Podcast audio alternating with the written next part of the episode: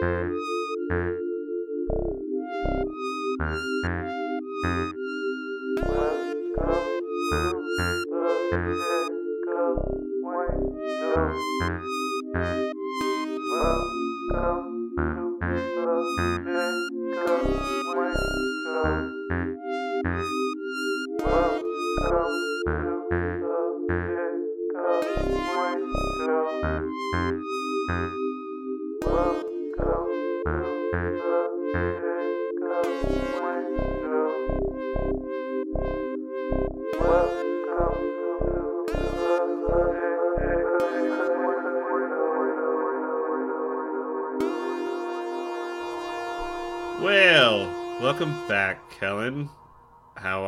once again? I'm doing good once again. How are you? Well, I'm doing good now that I checked to make sure that my microphone is recording. Last week I recorded a session with you and a session with Dan, and didn't realize that my uh, the software I used to record just occasionally decides to not remember what I use as my audio input capture. So had your guys' audio perfect, but I'm just sitting there like blah, blah, blah, blah, just without noise. so we're sort of doing a review of whatever we went over last week and anything new this week that pops up. But in general, uh, you and me talked about last week how we hadn't necessarily been discovering a lot of new stuff. You've been busy. It's been a while since we've had you on. Um, I don't know if we really need to reiterate anything other beyond we don't have a ton to recommend, and we'll be getting back on top of it in the coming weeks. But uh, why don't you tell me once again kind of what you've been up to? I don't think you've been on the show for about a month or so. Yeah. So I'm currently down in Provo, Utah, Yeah. and I'm performing in a musical called The Principal Wife, or as Yeah. Danny Glover called it, The Principal's Wife. Oh, yeah, Danny Glover is somehow involved. It's interesting. yeah. But um Apparently, it's he weird- is not too old for this shit. well he is he's definitely getting up there. He's old, so he's yeah, just not too too old old for some shit. Some stuff he's still Yeah. down for. polygamy. So Yeah, yeah, it's a little bit of an odd show, but you know, right. the pay, the price is right. So here we are. So if I remember correctly, the music's pretty solid. Kind of a weird show. And- Yeah, just like like a weird idea that's just been been encouraged for too long. So everything is really well done. It's just the original source material is questionable. Well, last time I made the off the cuff joke, and I'm gonna wedge it in this time. How many guitar players are doing this? Uh, don't they have a bunch of them? Like polygamy? yeah, it didn't Yeah. work this time. Didn't necessarily work last time either. Um, It is a it's a big orchestra, but everybody's solo. Only the strings are doubled up, which is pretty common. Yeah, yeah. All right. Yep, I remember. uh, I guess that does. I'm a little more fresh this time. I had some smoked salmon at uh, uh, La Crêperie. Oh yeah, lucky. So have that, some coffee. I'm feeling a little more spry, and it just occurred to me that you know nobody really likes the sound of polygamy or anything like that. But it is kind of funny that nowadays people talk about like polyamory and like three people in a relationship or whatever, which is essentially kind of the same thing. They just don't put a weird religious culty connotation on it. yeah, that's like- where the Yeah.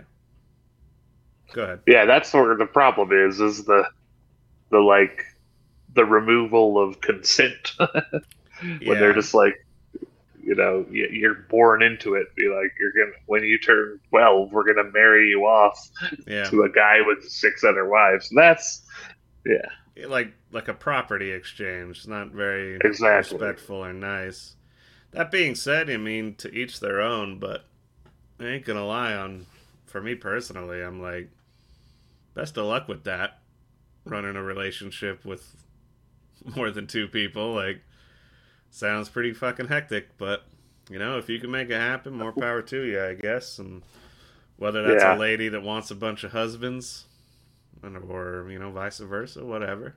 Just don't make it a creepy cult. Uh, no Exactly. Kool Aid. Don't all wear the same outfit. That's like, that's creepier than having sex with a bunch of people. It's just all wearing the same outfit. Oh yeah. You see those It's weird. couples that both wear like the same Disney shirt? It's like, ugh, Yeah, can ugh. can you imagine? Oh my god. Uh, yeah, so let's just get into music, unless there's any like news or life stuff you wanted to mention. no, that's that's my current life of music is this weird polygamy show. What's the name of it again? Sorry if you already The said it. The Principal wife. Right, right, right, right. Okay, sorry. That's it. Yeah. Um, since last week, where we failed, I failed the recording process. Gamma Pause put out a new single. This one's called Oh, damn. Markets. And so this is our third one. We've been trying to release a song a month, and we're going to keep doing that until we run out. And that's just Nice. that's recording new stuff, but also re-recording some old songs with uh, Josiah on drums. So we're getting some of that human drumming in there, which is nice. I've always been partial to electronic beats and drums and stuff, but a lot of people aren't. And you know, Gamma Pod definitely does function more as a rock and roll band. You know, we ain't Radiohead or nothing. At least Mhm. not yet. But uh, yeah, so people like the drums, and I like the drums, so that's what we're doing, man. So check that out on all the streaming stuff, YouTube, blah blah blah blah blah. Any no new releases coming up for you with any of your projects? Not in any new state. The Highline Drifters second album is still just going along, working on it. Okay. Um, Corey, the drummer in our band, Vakoshka, which is a dormant volcano. Yeah. Um, I'm thinking about seeing if he can get some drums recorded when he visits next to fill in for Josiah at a Gamma Paw show. Maybe stop in at this uh, studio, uh, Studio Nico, that we've been recording at. Um, see if he can do uh, that one song we've been batting around for a few years. Uh, yeah. But That'd be good. yeah, kind of don't want to put a bunch of workhorse shit on Corey when he's here. I want him to enjoy himself, so. But I don't know. Maybe we'll pop in there one afternoon, maybe knock it out. I don't know. We'll see what happens. Yeah, that'd be cool. Bam. That means that you could have a Fakoshka single on its way. Uh, not too yeah, distant fu- uh, future. indeed. So, let's get into music recommendations. What you've been listening to, blah, blah, blah, blah, blah. Um, Art. We'll start off with you while I find whatever I'm going to mention first. I don't even know if I've listened to too much new stuff since we last recorded, so I'll just talk about that stuff again. hmm Uh, one I don't think I mentioned, but I've been really digging is uh, Analog Sun, uh, their self-titled album. I played one of their songs in a funk band I was in a while back, so they're just a really cool horn band. Uh, awesome tune writing. They got a vocalist on a couple of songs, not the whole time, and hmm songs she's on are really good. And yeah it's some tasty tasty writing. Each song is kind of a cool different vibe but it's all you know it all sounds like them. They've got a cool kind of signature way. I can't exactly haven't picked it out yet but yeah they definitely have a whoever's writing all their chart has a cool style So, Would you say it's like more in the note choice or like the timing of stuff or production? I- really just the way like the way they like the little melodies and stuff the way they kind of like it kind of seems like it's going to go one way but it goes a little different way than you expect it Yeah. so it's kind of like they're taking what your ear wants to hear and taking it in on a little journey. sure. Doesn't necessarily go right into the the expected chorus. It kind of walks around the park a little bit before maybe getting there. Yeah. All right. Yeah. And then when it does, it feels so good. Hell yeah. um, I'll hit you with one. I suppose the newest thing I have been really digesting is Melt Yourself Down. We talked about this on the failed recording we did. The album Last Evenings on Earth came out in 2016. I'll read you their bio. Eh, because it kind of helps describe what they are. Uh, founded by sax innovator Pete Wareham and fronted by lead vocalist Kush Gaya, Melt Yourself Down play into a great tradition of British insurgence that spans decades and genres. From the Sex Pistols to Young Fathers, the band's lineage is also connected to jazz's rich history of sticking a middle finger to the man.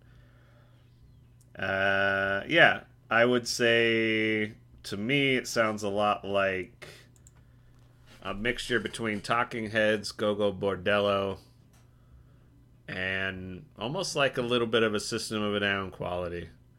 Not that it doesn't jump from like stylistically in the verse chorus verse chorus thing like System, but kind of more like the energy of the music and like the the freeness of it, which is probably a little bit of that punk energy.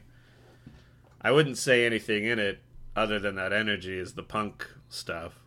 Like it's kind of raw and has that um, production style to it, but it's it's pretty much groove and bass, uh, elaborate percussive stuff, and then yeah, saxophone just kind of doing some really cool shit. Um, since the failed recording, I did notice that I sometimes when I'm getting into a band, I'm like, what's the best album they've released, like according to fans and people. And apparently, this one that really grabbed me, the Last Evenings on Earth, is was at the bottom of the list. So I'm intrigued and ready to listen to their other albums. Um, so I was like, okay, all these other ones are supposedly better. Well, I'm excited. I think they only got four albums out, and the most recent one was in 2022. So yeah, that's a new band discovery I've been real into lately. Nice. Yeah. Um, got another one for me? Yeah, another old one. All this one, let's see, 2008. That looks like came out. Uh, this is the guitar player from Steely Dan. Mhm. His one of his solo albums, also discussed last week. I just been returning to it. It's called Circus Money, Mhm. and it's got you know pretty similar to Steely Dan as far as uh like the awesome production value. You know, they it sounds really good and aw- really good musicians on it. Yeah. But uh, it's kind of his his stuff. He has a little bit weirder lyric choice, leans a little more towards like kind of reggae beats, Mhm. and there's just some really tasty little tunes on there. They're they're a little strange. Like uh, let's see, it's this album, and he has another one called Eleven Tracks of Whack. So he's got some interesting tunes that didn't make it to the Steely Dan records. Yeah. So he did them himself, but they're they're fun. Would you say easier or harder for a general audience to get into uh, compared to Uh, Steely Dan? Given that it's a little more just like lots of reggae beats and stuff, probably a little easier, I would think. But Okay, I guess it depends on how much you like reggae. sure. Does it do a kind of jammed out dub reggae or kind of more like upbeat Bob Marley ish? It goes kind of moves through different, you know, each song's got a nice different feel. So it goes through all of them in different speeds and Yeah. instrumentations. I didn't write. I don't remember the one, but there's one that has like one of the tastiest like reggae guitar licks. It's not like a Van Halen guitar lick. It's just this really little simple thing. Yeah. And he he just plays it the entire song, and I never stop liking it the whole time. I'm just like, yeah, that's tasty. Yeah. All right. Keep that in mind for our like tail end discussion. Gotcha. Um, I guess the other. I'll just go ahead and mention my last two, and we'll just call it good there for this week. Um, all I got to do is shout out a new single from The Smile, which also similar to the one you just mentioned is just uh, kind of an offshoot of a bigger band, Radiohead.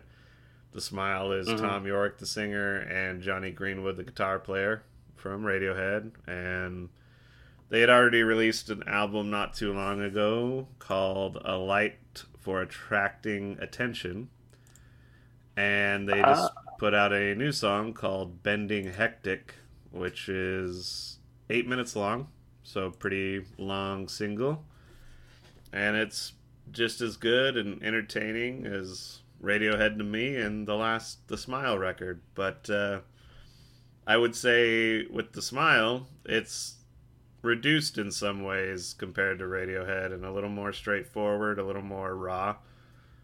And I think that's what's really pulled me in and made me really like it. Um, even though I really loved the last Radiohead album, A Moon Shaped Pool, that was like really mellow and elaborately produced, a lot of layers and stuff. And so it's great. It's like kind of an epic, um, operatic, almost cinematic album to put on. Whereas the Smile, it's there's a little more kind of life and electricity to it. And it's like something to throw on while you're walking around town, but it still has like a mellow sort of jazziness to it as well. Um, another thing I would recommend from them is not too long ago they put out a live album, and that was live at the Montreux. I never know how to say this word. Montreux Jazz Festival. It's like M O N T R U E U X. Yeah. Um, yeah.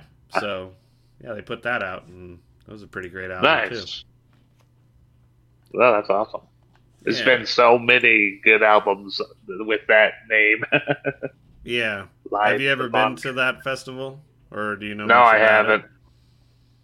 I just know it's just a killer jazz festival. Uh, Al Di Meola, I have a DVD of him just solo guitar at it. It's pretty Yeah. wild.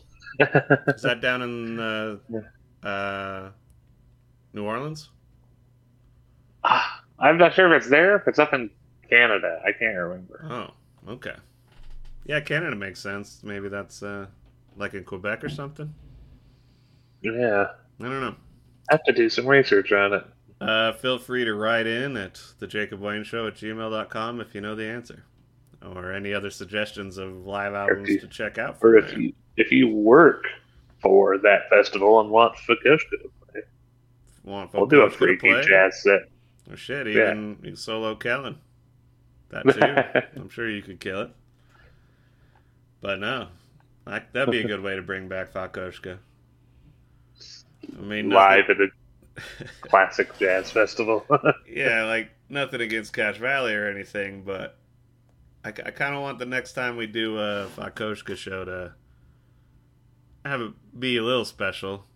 Not in an intimate, oh, this is where we started the band kind of way, but like something a little bigger, you know?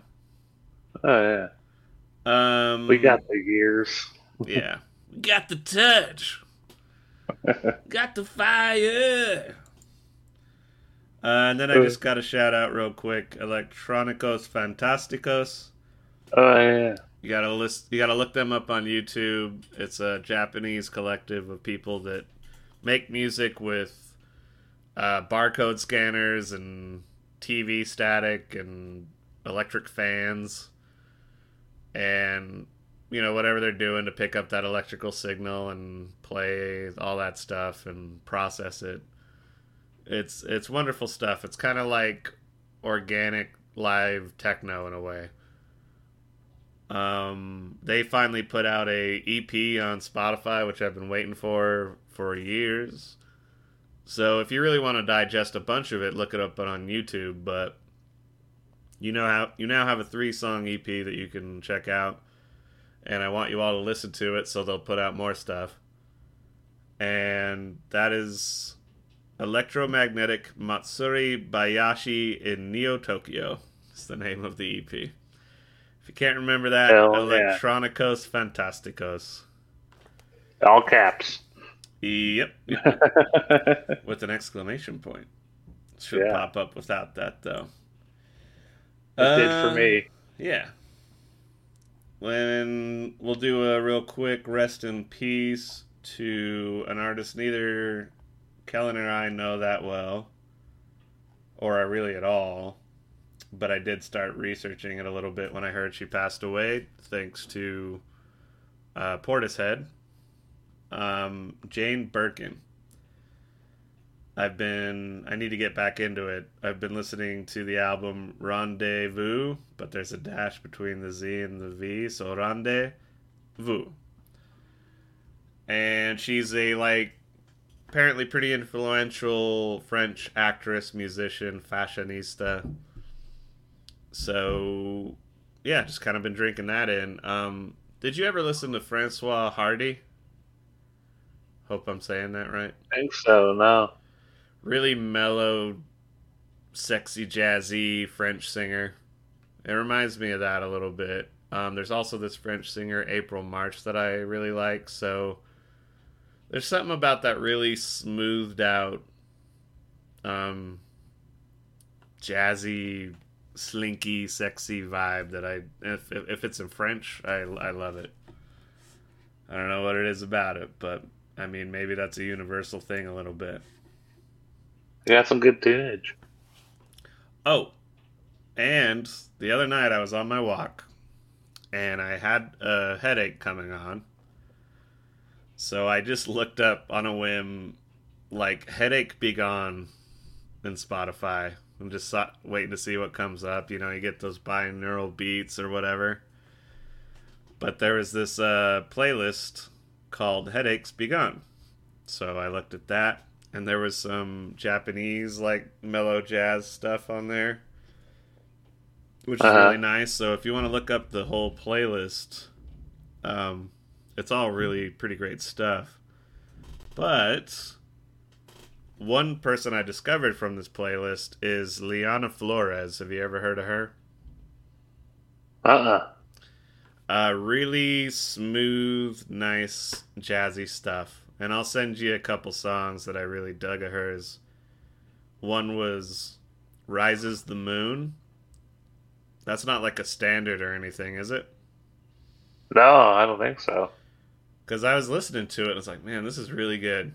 And it's like, you know, when you hear something good enough and it's, if it is like sort of in that jazzy style, you're like, is this just one that a lot of people do or did she actually do this herself? Like, I don't really know, but um, that one's really tasty. And then another one just called Sign.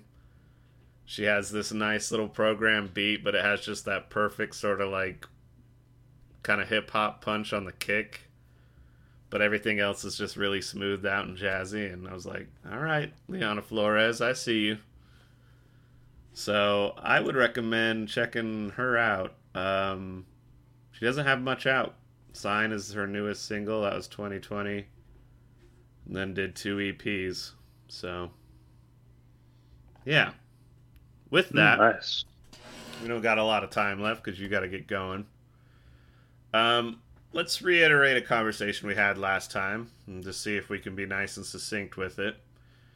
Um, obviously, when we do this music section, we're recommending stuff that we're into and try to be on a positive note with a lot of Uh-huh. it. And so, two albums that are pretty big that came out that people might expect us to talk about are Queens of the Stone Age their new album or King Gizzard and the Lizard Wizard, their new album. Yeah. Uh, I don't think either one of us are that into those bands. Would you agree?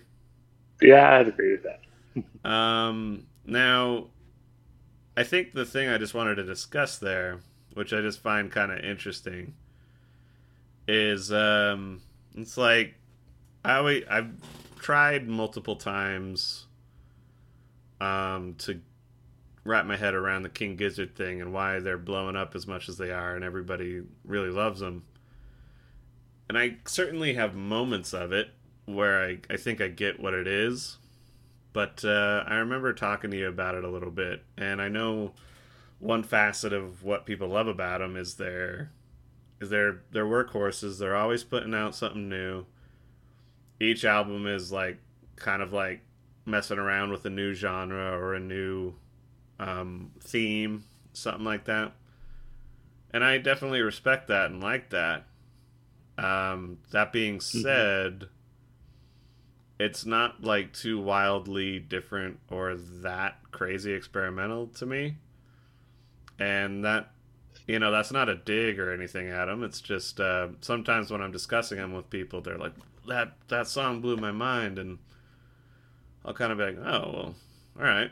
Just kind of came across like a a long jam out session or something, or like yeah. pretty straightforward rock and roll. And I almost wondered if it's like I remember when you and I used to work at Pizza Plus back in the day, Smithfield, Utah, 2005 um, to about 2008. Like you were always uh-huh. bringing in like wild, crazy stuff because I was playing wild, crazy stuff in the restaurant. And even then, like this, yeah, like even then, you and me, you'd be like, unexpected, like, check this out. Like, isn't it the craziest cool stuff? And I'm like, nah. And so, like, there's a little bit of that, like, cantankerous, like, if somebody shows you something, it's like, I don't know what it is. It's just like, okay, I'll, maybe I'll check it out. I don't know. Maybe I will, maybe I won't. but then also, I just, it is such a fine line with crazy experimental stuff. Like, I, I guess that's sort of part of it is if you're doing this artistic thing that stretches and like it's only going to appeal to a certain amount of people. Whereas if you write Lovefool like the Cardigans did, just about everybody's going to love that song because it's like kind of poppy and perfectly constructed. Yeah. And so I don't know, I was I was kind of thinking about it and so we listened to a lot of crazy, weird, abrasive stuff like Unexpect, Devin Townsend, Frank Zappa, um, Sleepytime Gorilla Museum, Diablo so, Swing Orchestra. Yeah, Diablo Swing Orchestra. And so it's just not that weird. Like King Gizzard yeah. is like pretty cool, straightforward Australian band, and I would say that part of what doesn't totally appeal to me is they I don't know if it's like a scale. You might be able to help me with this in music theory kind of thing. Uh huh. They'll be like da ba da ba da sa da ba da ba sa ba da da da sa ba da ba sa ba da da ba sa ba sa. It's like this rising thing. Uh huh. And they'll mess with that, and that helps them do odd meters. So it's like one, two, three, four, five. One, two, three, four, five. Or you go one, two, three, four, five, six, seven, and one, two, three, four, five, six, seven. And uh-huh. they'll just fit in their lyrics there and they'll sing along with the notes they're playing, which you've always talked about. You don't really like it when the vocals follow the thing. I'm a little yeah. more forgiving of it, I guess. I wouldn't say I'm into it, but uh, but yeah, there's a couple songs like that, and not to like once again, I'm like not giving them that much shit. I people that love them might be like, "Fuck you, man." But there's this other song, "Rattlesnake," where they just say "rattlesnake" over and over and over again. Oh no! And it's like rattlesnake, yeah.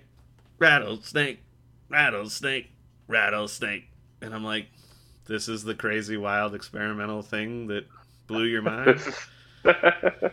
Like, yeah. And it's not just that song. I've heard stuff from them. I'm like, wow, what is this? And they're like, oh, it's King Gizzard. I'm like, oh, okay, shit. Um, they even did a record that was like embracing thrash metal, and the guy kind of has this goofy like amateur Metallica sounding voice when he gets in that zone. Yeah. But I kind of dug it. And Nice. but then I would like kind of turn it on around other King Gizzard fans. I'm like, eh, this one's pretty good, right? It's one of the, and they're like, yeah, it's one of my least favorite ones. I'm like, Yeah. oh, that, all right. so it's like kudos to them for having that much variety that like they did find a way to sort of get to me, even if I don't throw them on regularly or anything. But Yeah. um, the main key of it is it's just that that repetition or that scale thing. Uh, but before I continue, do you know what that scale thing is? Like what that you would even call that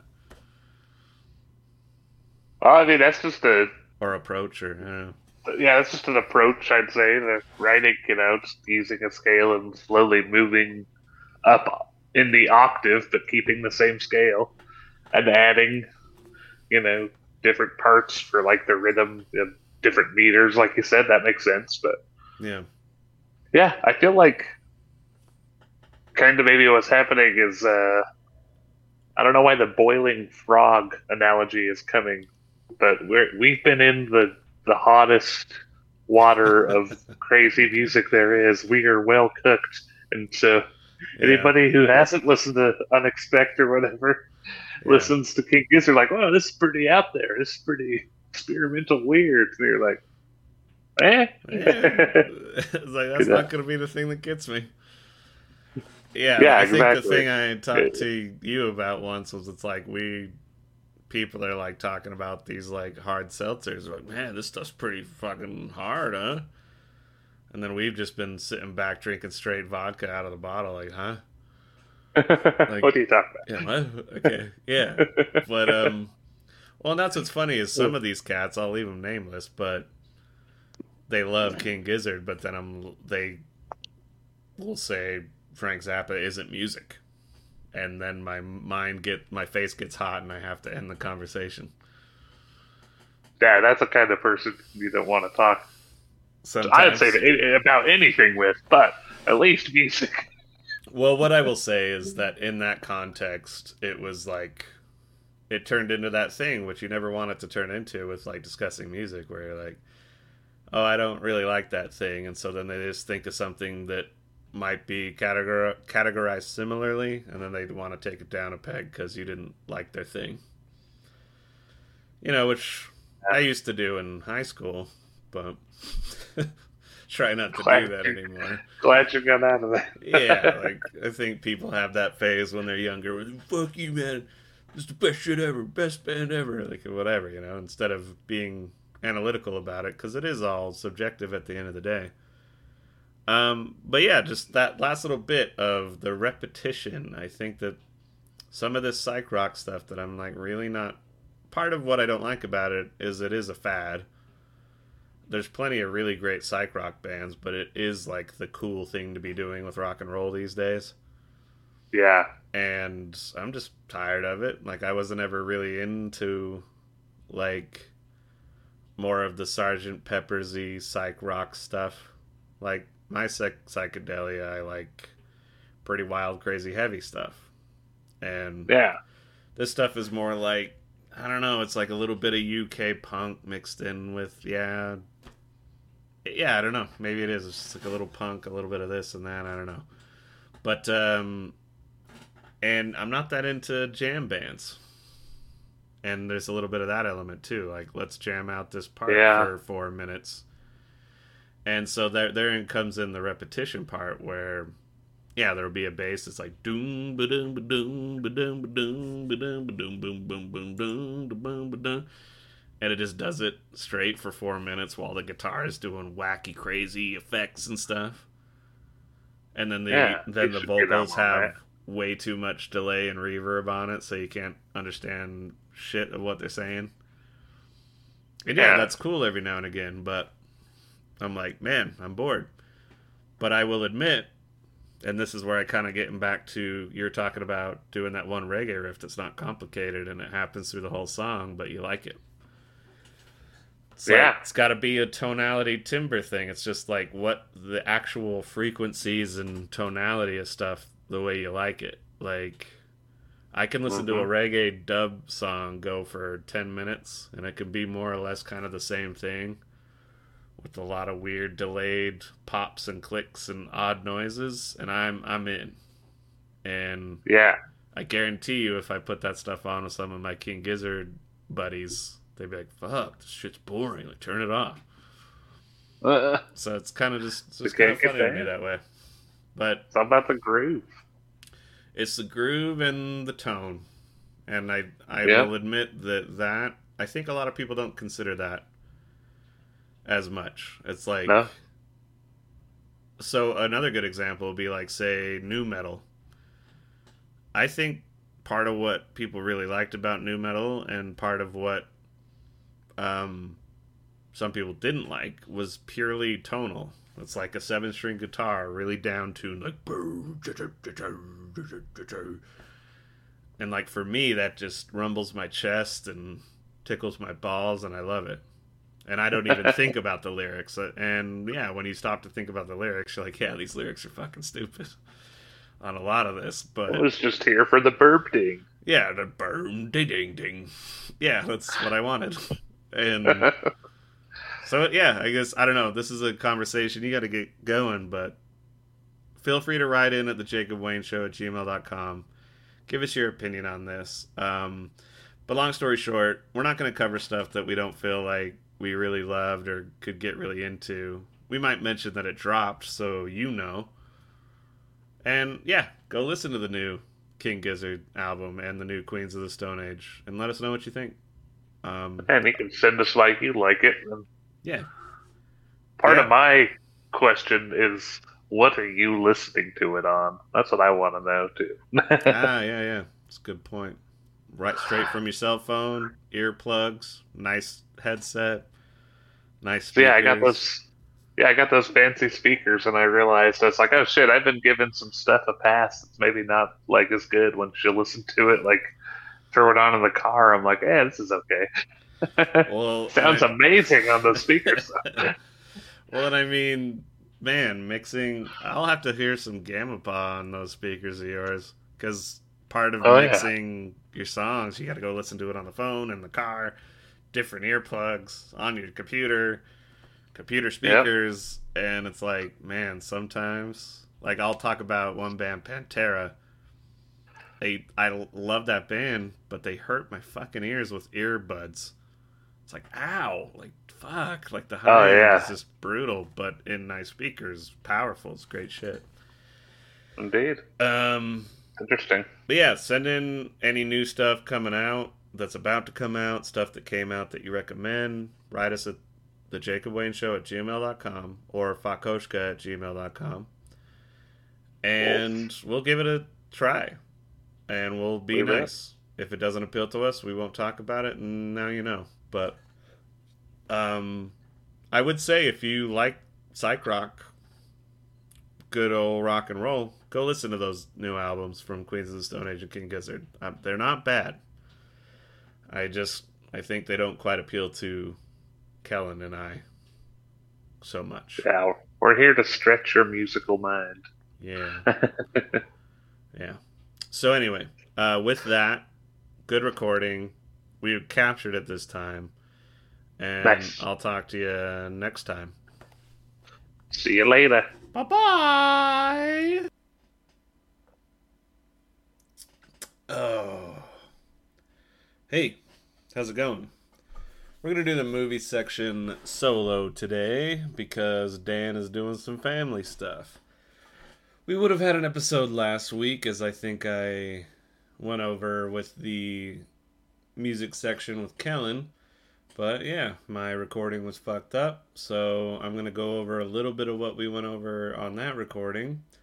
And then just do a quick little uh, non spoiler review of Oppenheimer, which I just saw about uh, an hour or so ago.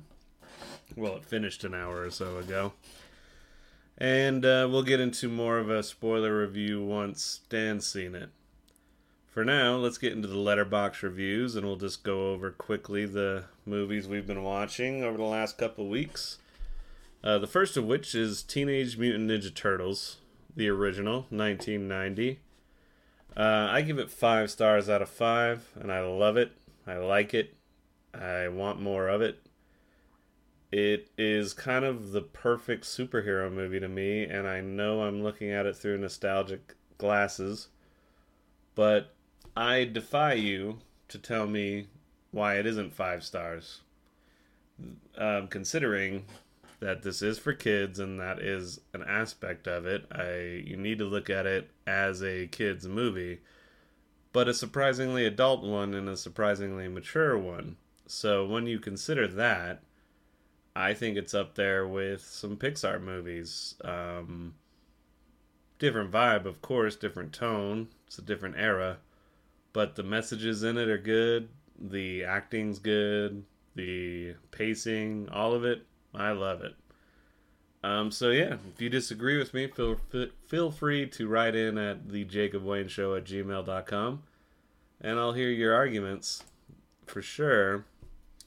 But um, I mean, it's a little easier to bounce off of somebody else rather than do these solo. But uh, I will say that I'm trying to think of what we went over that was worthwhile when I talked about it with Dan, and I'm not melting from the heat. I have the fan turned off so it won't mess with your audio. And these are the sacrifices I'm willing to make for you. Uh, Teenage Mutant Ninja Turtles, directed by Steve Barron. Not a fella that I really recognize his work other than Coneheads. Another one I've been meaning to get to and rewatch. Um, more for curiosity than I actually remember it being that good. I remember it's fun to see Chris Farley in it. Uh, beyond that, the next two Teenage Mutant Ninja Turtle movies were much more childish and silly and you know, had vanilla ice in it and yeah, just got way more cartoony and that says a lot for a movie that is inherently cartoony. I mean, it's Teenage Mutant Ninja Turtles. But uh, the puppetry work, Frank Oz voicing Splinter is amazing. It's just a great movie, and I love it. And so, looking at some of these reviews, I mean, seems like most people would agree. Some are giving it three and a half because they are dead inside, but I'm not seeing any twos or ones or anything like that. So we'll just move right along though. One that I did not watch with Dan, but I watched with my roommates, Shockey, who you've heard of, and then my new roommate Steven. We watched Commando, and this is my first time watching this. I was excited to check it out because it's uh, uh, Schwarzenegger, and it's one I hadn't seen if I had already said that, I apologize. I give this one four stars out of five, and I liked it a lot. I don't know if I'd say I loved it, but for what it is, it's it's super solid and exactly what you imagine when you think of 80s action. It's directed by Mark L. Lester. Um, we talked about how he directed Firestarter, which was on our Stephen King list not one of our favorites, but uh, there's a lot to get through on that particular list. This is another director that's done a fair amount, but a lot of it looks like straight to DVD fare, some nonsense. Um, not a lot that I would say I'm trying to check out. He did do a movie with John Candy, though, that I would be intrigued to see called Armed and Dangerous. A lot of two stars and one star for that, so that's not encouraging. Um, yeah, the plot of this movie is John Matrix, that's Schwarzenegger's character, is a former leader of a special commando strike force that allows that always got the toughest jobs done. He's forced back in, back into action. Sorry, I am not with it today on speaking. He's forced back into action when his young daughter is kidnapped to find her. oh my god. Apologies all around. Not to make excuses, but my monitor situation has changed. You might see that I'm like looking up a little bit. and it's hot as fuck. And I just walked home in almost 100 degree weather from the theater, so I'm a little out of it.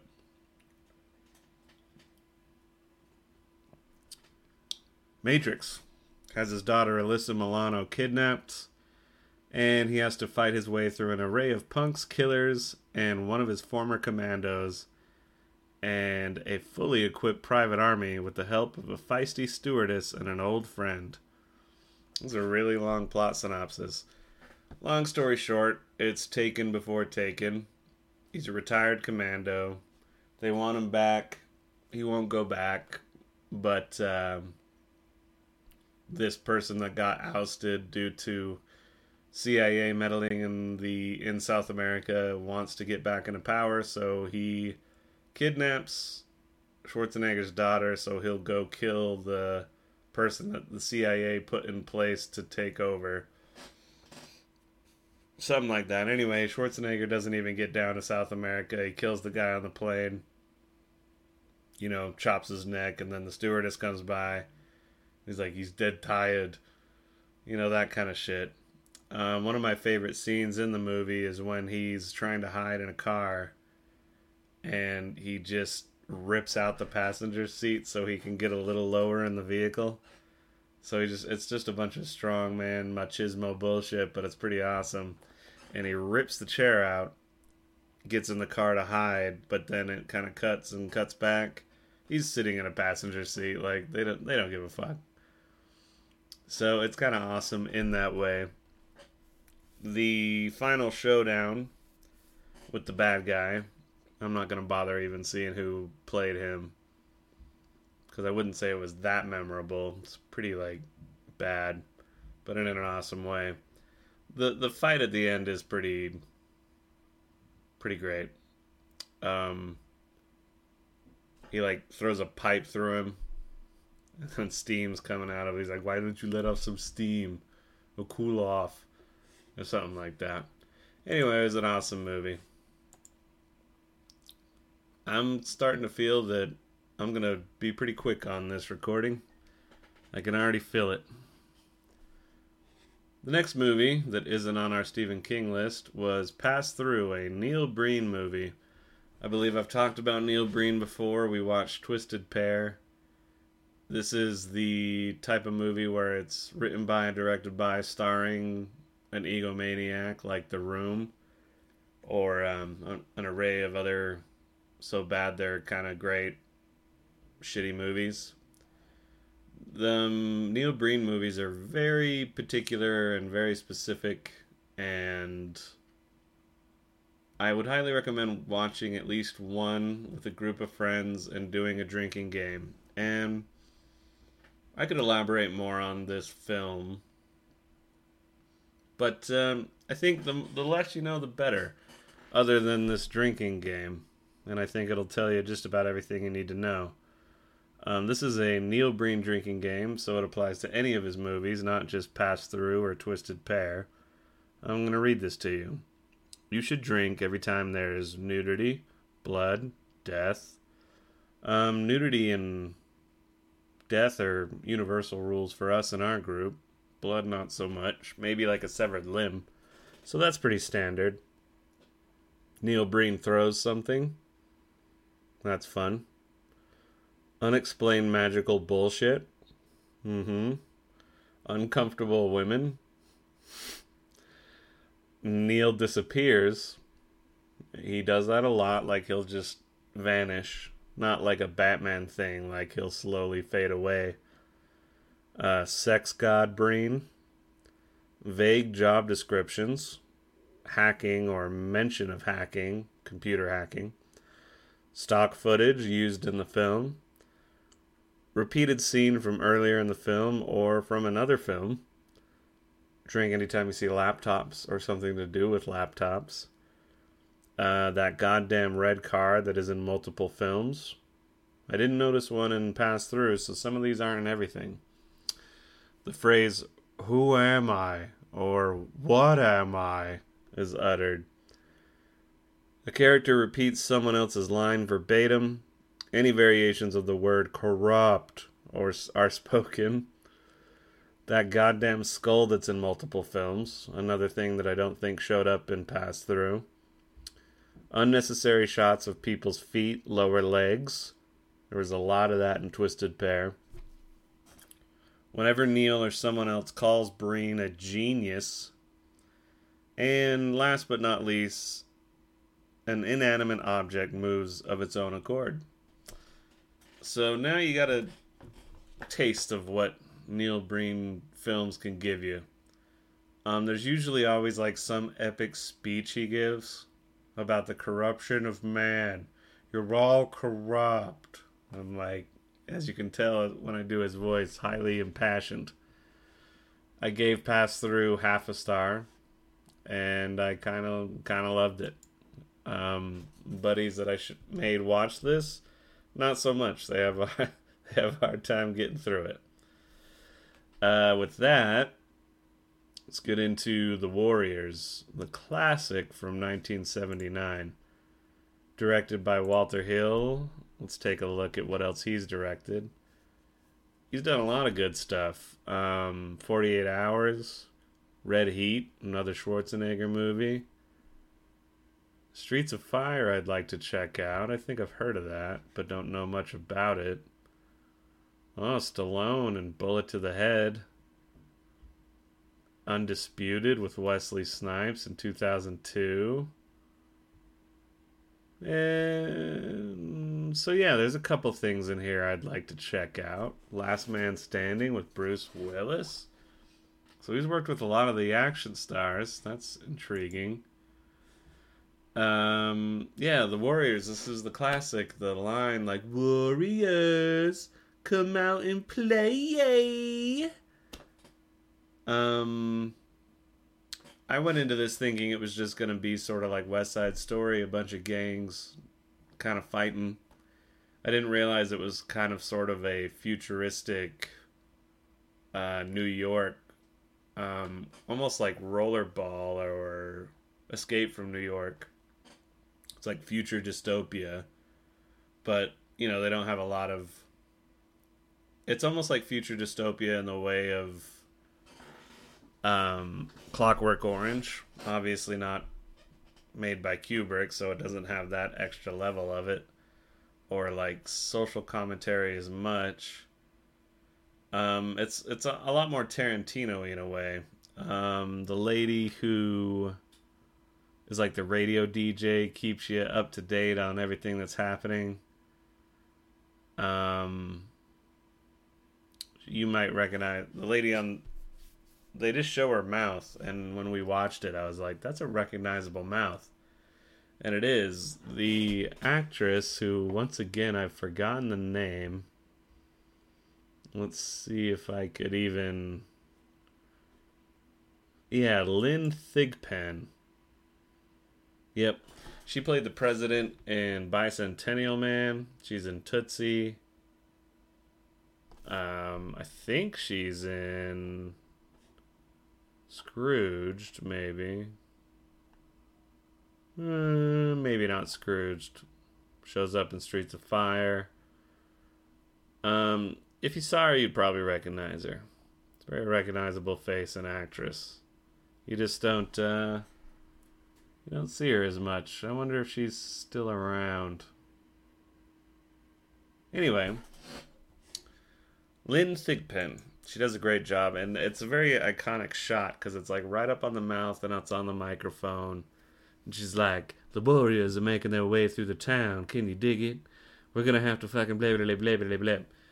And it's like it reminds me of stuff I've seen in Tarantino films and other stuff that's like ripped it off. Um, the main bad guy.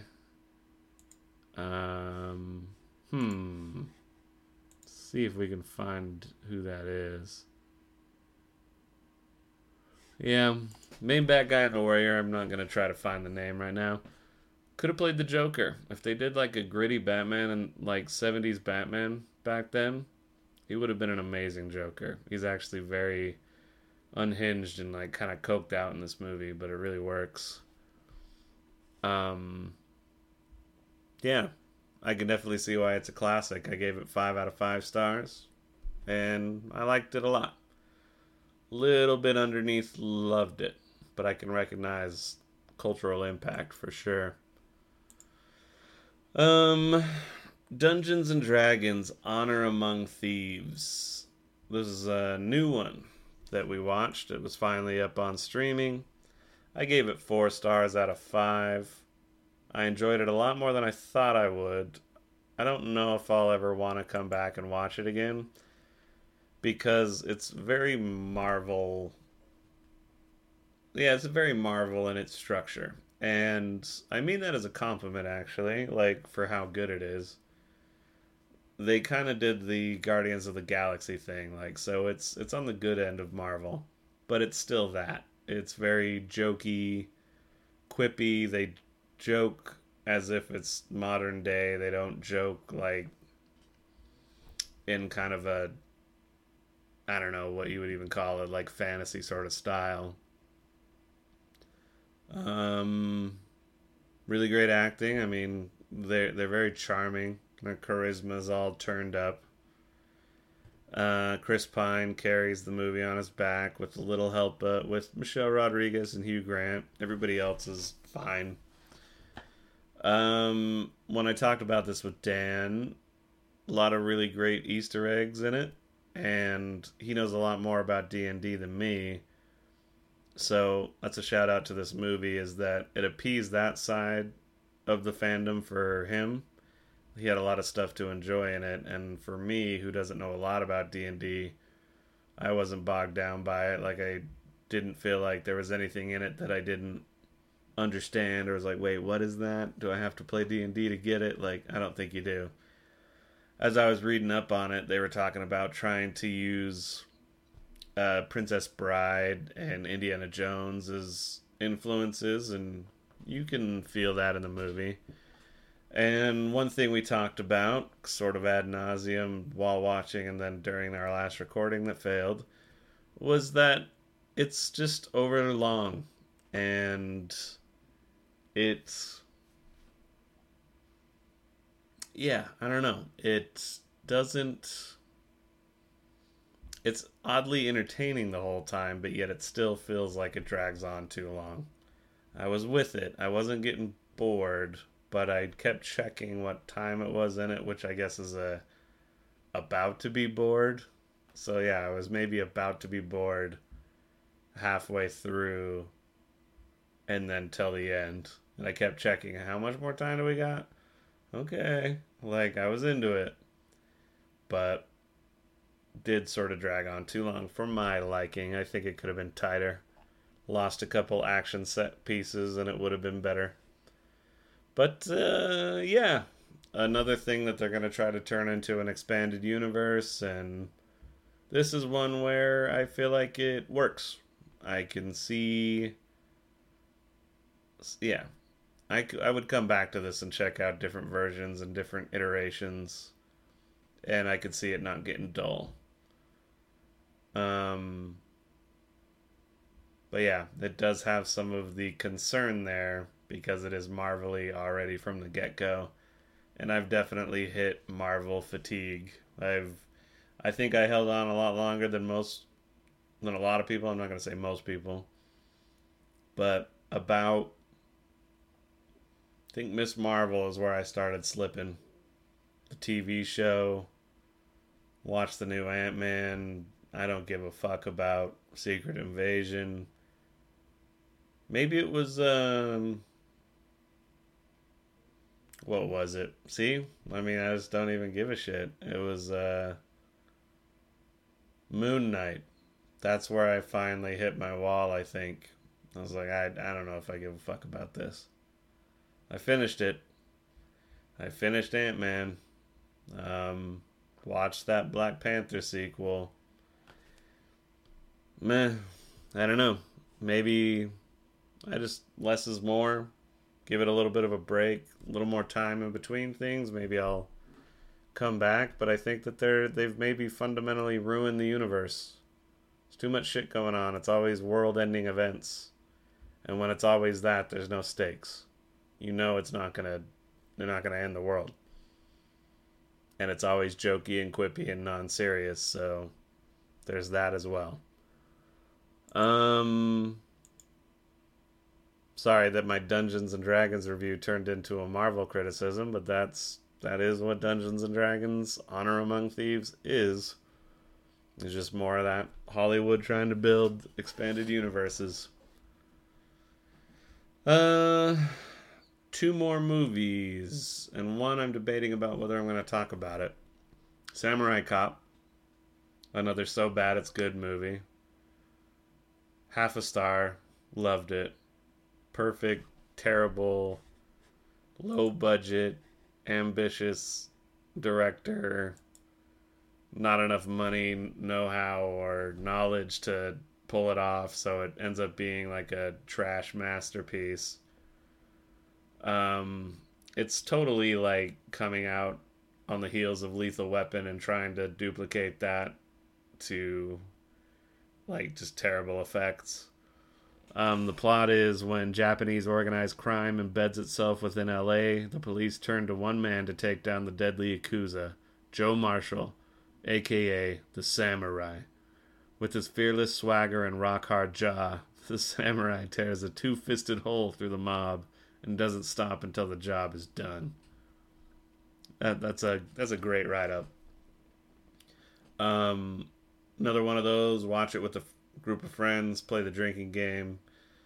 Um, Shockey got real fucking sick of it, and it's it's always interesting to see which terrible bad movies we end up loving or hating or wanting to turn off. Um, I think when the director is truly inept or like it's fever dreamish, that's when I get really excited and I'm happy. And then everybody else is like, eh. But then when we watch DComs, Disney comedies, then they're a little more into them. I like them, but the corniness, I'm like, eh, eh. not as like thrilled by the terribleness. And we might even have somebody in the friend group that thinks that they're actually good movies, which is another thing. Um, Samurai Cop, it is what it is. It's in the name. I think you know what you're getting, especially with the Lethal Weapon rip-off thing. So just throw it on sometime. You can find it pretty easily. Um, Tubi, I think, is where we watched that. Now, do I get into Oppenheimer? I don't think so. I think I still have to let it congeal in my brain. But I'll give you a very snap, quick review and then when Dan sees it, we'll break it down and do a spoiler review.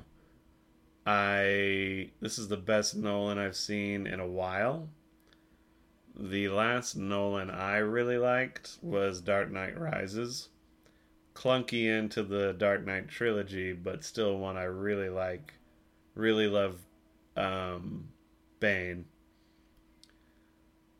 Uh, Interstellar was had a lot of really good stuff, but then had some stuff where I was like, oh god, in it, and I, that was like the first time I was like, I don't know if I'm into this.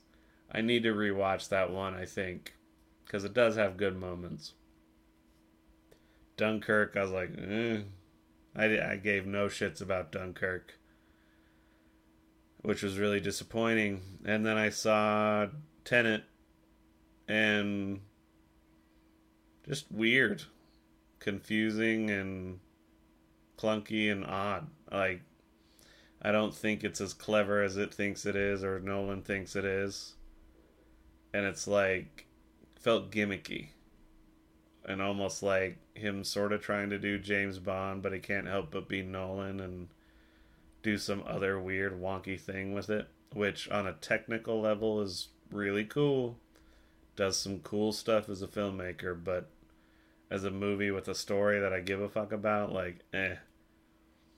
So I, I guess I could say that that this one I was like, it's very Nolan-y, even for just a pretty, pretty much a biopic. It is not a linear story, another Nolan trope, but I was really into this one, and it's right now sitting at four and a half stars but that it could either go down to four or maybe even go up to five. I have to maybe see it again or think about it, but I really enjoyed it. Thought it was a really good movie and thought it was pretty depressing.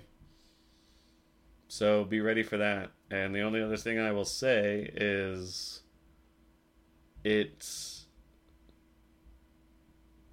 I don't think you need to go to the theater to get the full impact of it. I found let's just say that there's moments where people are like, "Oh, that's the thing you need to see in a big theater on a big screen." I don't think so. I actually think you could have, and and it's weird because it's like go to the movies and go to the theater and see things like that because it is awesome, and I was really happy to get back into the theater to see this. That being said, um, the way the plot functions and for how long it is, I think this would be better and maybe even have a better impact if it was something that you just watched at home on your couch, like streaming. Because I feel like I'm already getting a little more into it than I thought I would want to, but I will say that the third act